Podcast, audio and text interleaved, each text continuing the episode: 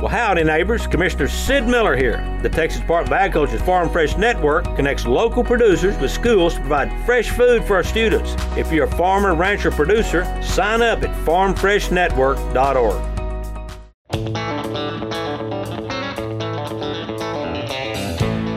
I'm Chandler Strawn with Chandler Strawn Farms in Dorchester, Texas. You're listening to the latest news in Texas agriculture on Texas Ag Today.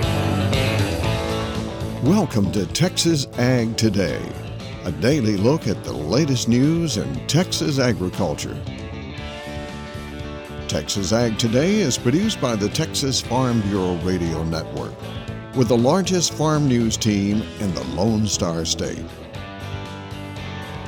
Now, here's the host of Texas Ag Today, Carey Martin. Hello, Texas. We've got another week rolling, and I've got another episode rolling for you of Texas Ag Today. All you've got to do is jump on in with me and buckle up. We're going to take a ride around the Lone Star State as we cover the most important industry in this greatest state in the nation Texas agriculture. In the news today, researchers are working to improve sorghum silage quality for Texas dairy farmers. That was a topic of discussion at the recent Southwest Dairy Day I attended in Bovina out in the Western Panhandle. We'll have more on that coming up to kick off today's show.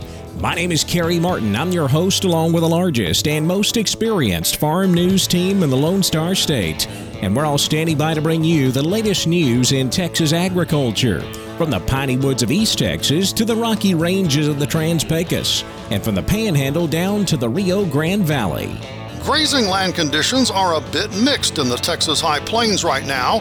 I'm James Hunt, and coming up on Texas Ag Today, we'll talk about current conditions and one possible answer to the forage challenge ranchers face. Protecting the United States from foot and mouth disease through advanced technology. I'm Tom Nicoletti, and I'll have comments from the president of the National Cattlemen's Beef Association about this important issue to the U.S. beef industry. Just ahead on Texas Ag today. The drought's not over in central Texas. We've received some moisture, but we need more. This is Dr. Cy McClellan, and I'll have more from Waco. We'll have those stories, plus Texas wildlife news, and a complete look at the markets all coming up. Dairy farmers have always relied on high quality silage to keep their herds making milk. And that's even more important today where we have a shortage of forage here in Texas. Texas A&M AgriLife dairy specialist Juan Piñeiro says his biggest research project right now is trying to bring the quality of sorghum silage up to the level of corn silage. Yeah, so that's that's what we are trying to do because it's a water efficient crop, drought tolerant, so it would be suitable for for this uh, climate and it will reduce the risk of drought stress that we have been having over the last two years. And it's all a matter of water. Sorghum takes much less water to grow than corn. Piñeiro says dairy farmers are very interested in this project. Personally, I never had so much interest in a research project before. It seems it's a great need from dairy farmers, and they are really interested in collaborating and making this work. I caught up with Piñeiro at the recent Southwest Dairy Day in the western Texas Panhandle. A West Texas cowboy is being recognized for his decades of hard work. James Jimbo Humphreys Jr. of Dickens is the winner of this year's Ranching Heritage Association's Working Cowboy Award. Humphreys grew up on the Pitchfork Land and Cattle Company ranch in Guthrie, where his father was ranch manager. He began cowboying in junior high, and since then he's made a living working cattle, training horses, building fences and corrals, and crafting bits and spurs. He now manages a large cow calf operation on the Guitar Ranches. He'll be recognized at the 45th Annual National Golden Spur Award Ceremony November 3rd in Lubbock. For the Texas Farm Bureau Radio Network, I'm Jessica Domel. Texas has the worst pasture conditions in the nation. USDA's Brad Rippey says there are a lot of states with poor pastures right now due to drought, but Texas tops the list. Leading the way, Texas, 69% very poor to poor. Louisiana right behind them at 68%, also above 60% on October 15th, very poor to poor. Missouri coming in at 63%, Minnesota 62%, And I just want to point out that some western states, particularly the Pacific Coast states and the Southwest, starting to creep up. Washington State, 72% very poor to poor on October 15th. Arizona crept, has crept up to 50%. And then uh, in the Southeast, we've seen a, a drying trend recently. South Carolina is leading the East with 44% of the pastures very poor to poor. That's USDA's Brad Rippey. Now, when you look at pasture conditions in the Texas High Plains right now, you'll see mixed results. James Hunt takes a closer look from Amarillo. It's been a year where the Texas High Plains has gone through an extended period of abundant rainfall, followed by a very long dry spell. So where are we at condition-wise on area ranches? I asked Texas A&M AgriLife beef cattle specialist Jason Smith. Probably describe current forage conditions two different ways. The first is substantially better than they were this time last year. So we were fortunate in that we received some timely rains that put some meaningful forage growth on the ground. And so that certainly, certainly benefited from that and are thankful for that. But of course, the rains we have received have not been delivered equally throughout the region, and Dr. Smith says grazing land conditions vary significantly. That's been my observation. We can go from an area that's still in pretty tough conditions to one that's received quite a bit of rain and has gotten quite a bit of forage as a consequence of that. Regardless of how conditions fluctuate year by year, providing enough forage for their animals is often a challenge for producers in our area. With that in mind, Dr. Smith is recommending that ranchers consider feeding their animals ionophores to help extend the life of their grass. We'd expect feeding an ionophore to grazing beef cows to reduce forage intake by about 8%. So, to put that into context, that's equivalent of conserving one cow's worth of forage for every 12 and a half cows that we fed an ionophore to. And that's assuming that's about a 1,200 pound cow. You know, there's some assumptions that go into that. That's huge. We'll take a deeper look at the use of ionophores with Dr. Jason Smith of AgriLife in our report tomorrow. I'm James Hunt on the Texas Farm Bureau Radio Network. The U.S. beef industry continues efforts to protect our nation from foot and mouth disease. Tom Nicoletti has the story. Foot and mouth disease is a worldwide concern as it can spread and quickly cause significant livestock economic losses. While many countries across the globe are dealing with FMD in their livestock populations, the disease is not in the United States. The U.S. eradicated FMD from this country in 1929, following the last FMD outbreak in California. The U.S. Department of Agriculture's Animal and Plant Health Inspection Service works diligently to prevent foot and mouth disease from re entering the country. This issue is of utmost concern to Todd Wilkinson, president of the National Cattlemen's Beef Association. Wilkinson runs a commercial cow calf operation and a cattle feeding and finishing operation in South Dakota.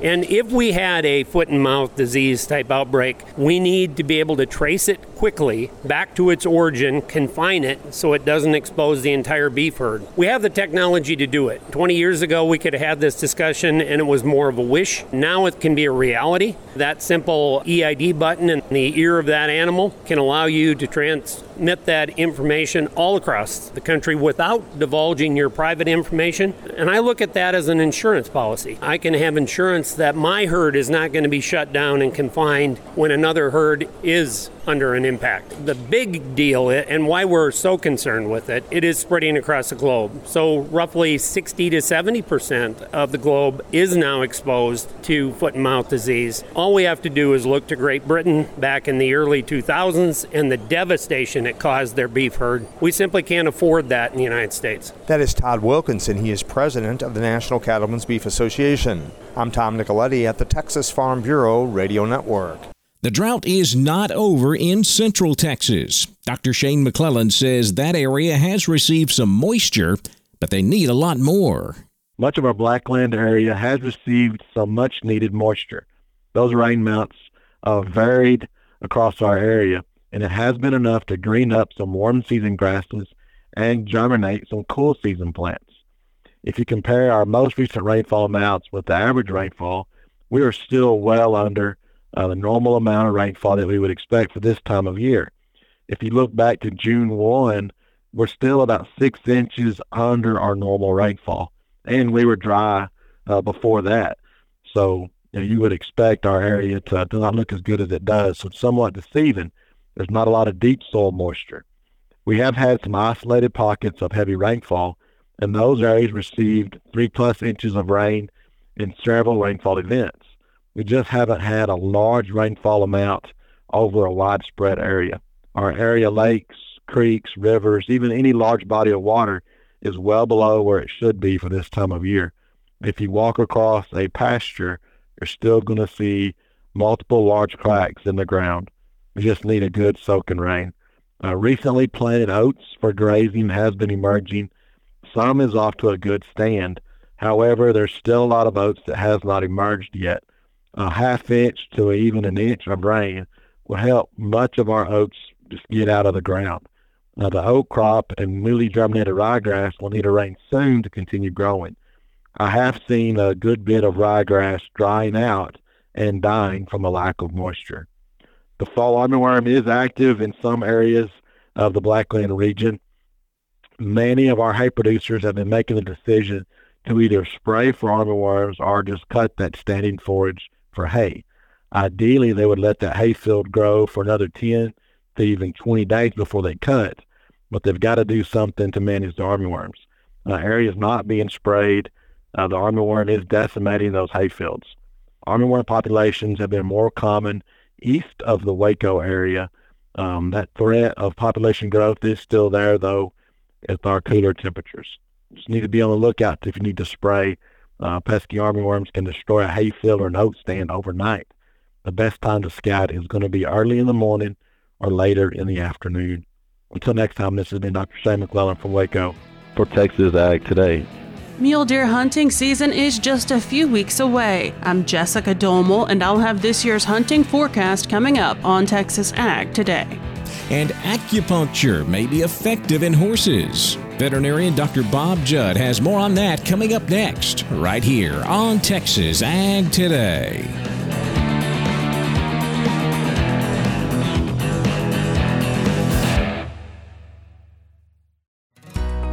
Howdy, neighbors. Commissioner Sid Miller here. The Texas Department of Agriculture's Farm Fresh Network connects local producers with schools to provide fresh food for our students. If you're a farmer, rancher, producer, sign up at farmfreshnetwork.org. Texas has lost over 2 million acres of agricultural land in the last 25 years. That's a threat to family farms, our economy, and our food supply. This is State Representative DeWayne Burns, and I'm here with my friend, Super Bowl champ, and Dallas Cowboy legend, Jay Novacek. You know, I've been a real cowboy my whole life, so I'm asking everyone to go out and vote for Proposition 1, the Right to Farm Amendment that this guy, DeWayne Burns, actually wrote. Whether you're a cowboy or not, this is important to all Texans. We all need access to safe and affordable food in the future. Proposition 1 protects our family farms and ranches so they can grow our food right here in Texas. On November 7th, please head to the polls and vote for Proposition 1, the Food for Texas Amendment. Yeah, come on, Texas. Let's do it Jay's way. Vote for Prop 1 and then spread the word with your friends and family.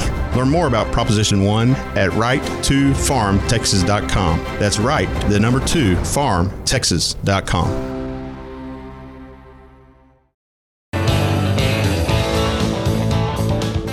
We're keeping you informed on everything happening in Texas agriculture on Texas Ag Today. Acupuncture has been promoted in horses for years. Dr. Bob Judd says a small new study indicates that it may be effective. The study was printed in the American Veterinary Medical Association Journal concerning the short term effects of acupuncture on 12 steeplechase horses exhibiting axial stiffness. Axial stiffness is basically a decrease in the ability to rotate around the spine, and a recent study used 12 horses with axial stiffness during training. Six horses were randomly assigned to an acupuncture group, and the other six horses were not treated and were negative controls. The horse's locomotion was evaluated during training before treatment and 7 and 14 days after by their rider and trainer through a questionnaire. Additionally, the improvement of the horse's dorsal flexibility two days after treatment was evaluated subjectively at the trot. Free jumping at the canter was evaluated by expert clinicians, and free jumping at the trot was objectively evaluated via inertial measurement units. Results indicated more horses were improved on day 7 and 14 in the acupuncture group compared to the non treated control group, according to their trainers and riders. Subjective evaluation of the dorsal flexibility also revealed a significant improvement for horses receiving the acupuncture treatment compared with control horses. The authors concluded acupuncture may be an interesting non drug therapy to improve clinical signs of axial stiffness and performance in steeplechase racehorses. We certainly need more of these studies involving acupuncture and other non standard treatments in horses, and one concern about this study is the low number of horses involved. Smaller sample size than the ideal increases the chance of assuming as true a false premise. I'm Dr. Bob Judd, and this is the Texas Farm Bureau Radio Network. Mule deer season is just a few weeks away. Jessica Domel has this year's mule deer forecast in today's Wildlife Report. We are just a few weeks away from the opening of the general mule deer hunting seasons in the Texas Panhandle and the Trans Pecos. Shawn Gray, mule deer and pronghorn program leader for the Texas Parks and Wildlife Department, joins us with a look at this year's prospects.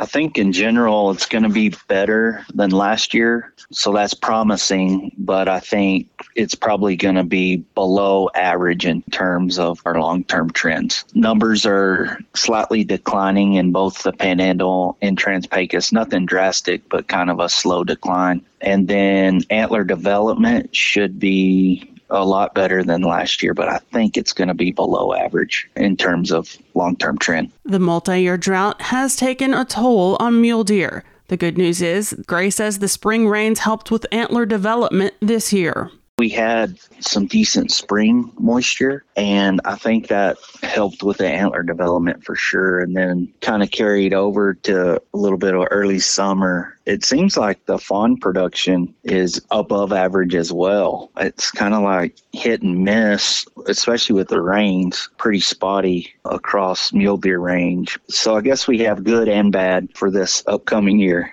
But the best part of it is it's going to be better than last year. If you're looking for a place to hunt mule deer, the areas that really produce big mule deer on a constant basis are the sandhills and the panhandle and the Permian Basin, those sandhills as well. But there's areas out here in the far west Texas that produce really, really big mule deer as well. The general mule deer hunting season in the Panhandle opens November 18th. The season in the Trans Pecos and in Brewster, Pecos, and Terrell counties opens November 24th. For the Texas Farm Bureau Radio Network, I'm Jessica Domel.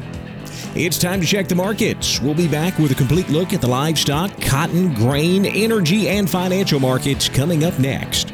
Keep it right here on Texas Ag Today.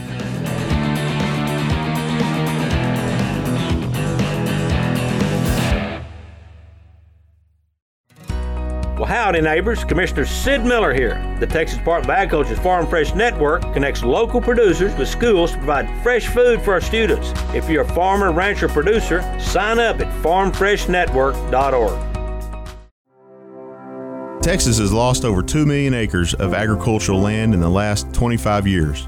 That's a threat to family farms, our economy, and our food supply. That's right. And there's a huge digital divide in our state. There are still large parts of rural Texas that have little to no access to high speed internet. I'm State Representative DeWayne Burns.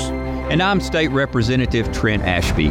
We're here to ask you to vote for Proposition 1 and Proposition 8. I wrote Prop 1 to protect your right to farm and ranch. It will prevent the abuse of regulatory power, protect the backbone of our rural economy, and ensure safe and affordable food for all Texans. And I wrote Proposition 8, which will create the Broadband Infrastructure Fund to address important upgrades for public safety and provide resources for broadband access in rural hospitals and schools. Let's head to the polls November 7th and vote for Prop 1 and Prop 8.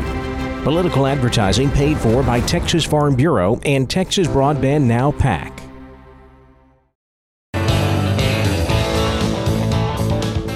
We're keeping you informed on everything happening in Texas agriculture on Texas Ag Today. We saw a massive sell off in the cattle futures complex on Monday, both live and feeder cattle seeing sharp losses across the board. It was all triggered by Friday's Cattle on Feed report. The placements number in that report coming in much higher than expected. Lots more cattle going into the feedlots than we were prepared to see. Placements number up 6% compared to last year, well above analysts' expectations. As a result, the futures market on Monday sold off sharply. We saw October live cattle drop 602 to close at 178.25. December down 627, 178.35, with February down 675 at 180.97. We saw the same thing in the feeder cattle market. October feeders dropped 420, 237, 62. November feeder cattle down 672 at 235.80, while January dropped 735, 235.70. Cash fed cattle market, of course, quiet on Monday. We wrapped up last week selling cattle here in the southern plains one to two dollars higher. 183 to 185 was the price range. In the north, dress sales mostly $2 higher. 289 to 295 was the range. Most of those cattle selling on the rail at 294. Boxed beef prices were mixed Monday. Choice down 42 cents, 304.96. Select up 384 at 282.54. Now let's check the auction barns. We're walking the pens with Larry Marble. We're with Madison Bexley from Lockhart Livestock. Maddie sells them every Thursday. Maddie, how was this last sale? We had a good day. We ended up with 1464 with 258 cows and 25 bulls. 210 sellers and 83 buyers. Walk the pens with us. On the stocker cows, we got along pretty good. The front of the pairs brought from 1450 to 2100. The mediocre and middle-aged pairs from 9 to 14 and a quarter. The good bred cows from 12 to 1400. The mediocre, middle-aged, and shortbred cows from 6 to 1175. Uh, packer cows and bulls would have been mostly steady with a week ago. The good high yielding cows from 94 to $1.07 the medium yielding cows from 75 to 93, the low yielding and lightweight cows from 40 to 74, the good high yielding packer bulls from $1.12 to $1.24, the low, medium yielding, and lightweight bulls from 80 to $1.10. And on the calves and yearlings, uh, we had a really good day. Uh, the real good quality lightweight calves weighing up to 450 were a good bit higher than a week ago, and most all other cattle were about steady with a week ago. So all in all, it was a good active market. We had a good day. Good. I hope you have another one next week. Tell everybody how to get a hold of you. Yeah, you can always check us out on Facebook, or you can call the barn at 512 398 3476 my cell phone at 979-540-9793 or you can ring Bubba at 512-461-6091. Neighbor looks to me like that's it for Walking the Pens, a production of the Texas Farm Bureau Radio Network. I'm Larry Marble. My guest in the alleyway there at the barn was Madison Bexley. They sell at Lockhart every Thursday. They'll do it again this next week. And we'll do this program again tomorrow right here on the Texas Farm Bureau Radio Network. You're listening to us right this second, though, on Texas Ag Today. Thanks, Larry. Back over to the futures market now. Lean hogs were mixed Monday. December hogs up 17 cents, 66.17. The February down 22 at 70.20 a hundredweight. Class 3 milk lower. The nearby October down 2 cents, 16.86. November milk down 26 at 17.86 a hundredweight. Cotton market saw a nice bounce. The nearby December leading the market higher. It was up 133 points, 83.73. March cotton up 93 at 85.46. The May contract up 80 at 86.48. Corn market still feeling harvest pressure and producers selling. We had a rally last week, last Thursday actually, pushing the market back above $5. But once we broke that $5 mark, the producer selling came into the market.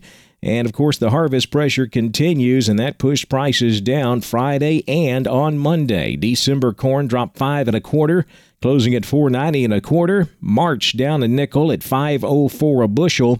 May down four and a half at 512 a bushel. Both hard and soft wheat finishing slightly higher. December Kansas City wheat up three quarters at 670 and three quarters. December Chicago wheat up one and a quarter, 587 and a quarter. In the energy markets, November natural gas was up a penny, 291. December West Texas crude down 225 at 85.83 a barrel. The financial markets were mixed Monday afternoon. The Dow down 152 points, 32,975. The Nasdaq up 66 at 13,049. The S&P unchanged at 4,223. That wraps up our look at the markets, and that wraps up this episode of Texas Ag Today. I'm Carey Martin. Hope to see you back here next time as we cover the most important industry in this greatest state in the U.S. of A. Texas agriculture. Thanks for listening to Texas Ag Today. Be sure to subscribe to our podcast on Apple Podcasts, Google Podcasts, or Spotify. For more Texas Ag news and information, check out our website at texasfarmbureau.org or tfbradio.com. Texas Ag Today is a production of the Texas Farm Bureau Radio Network.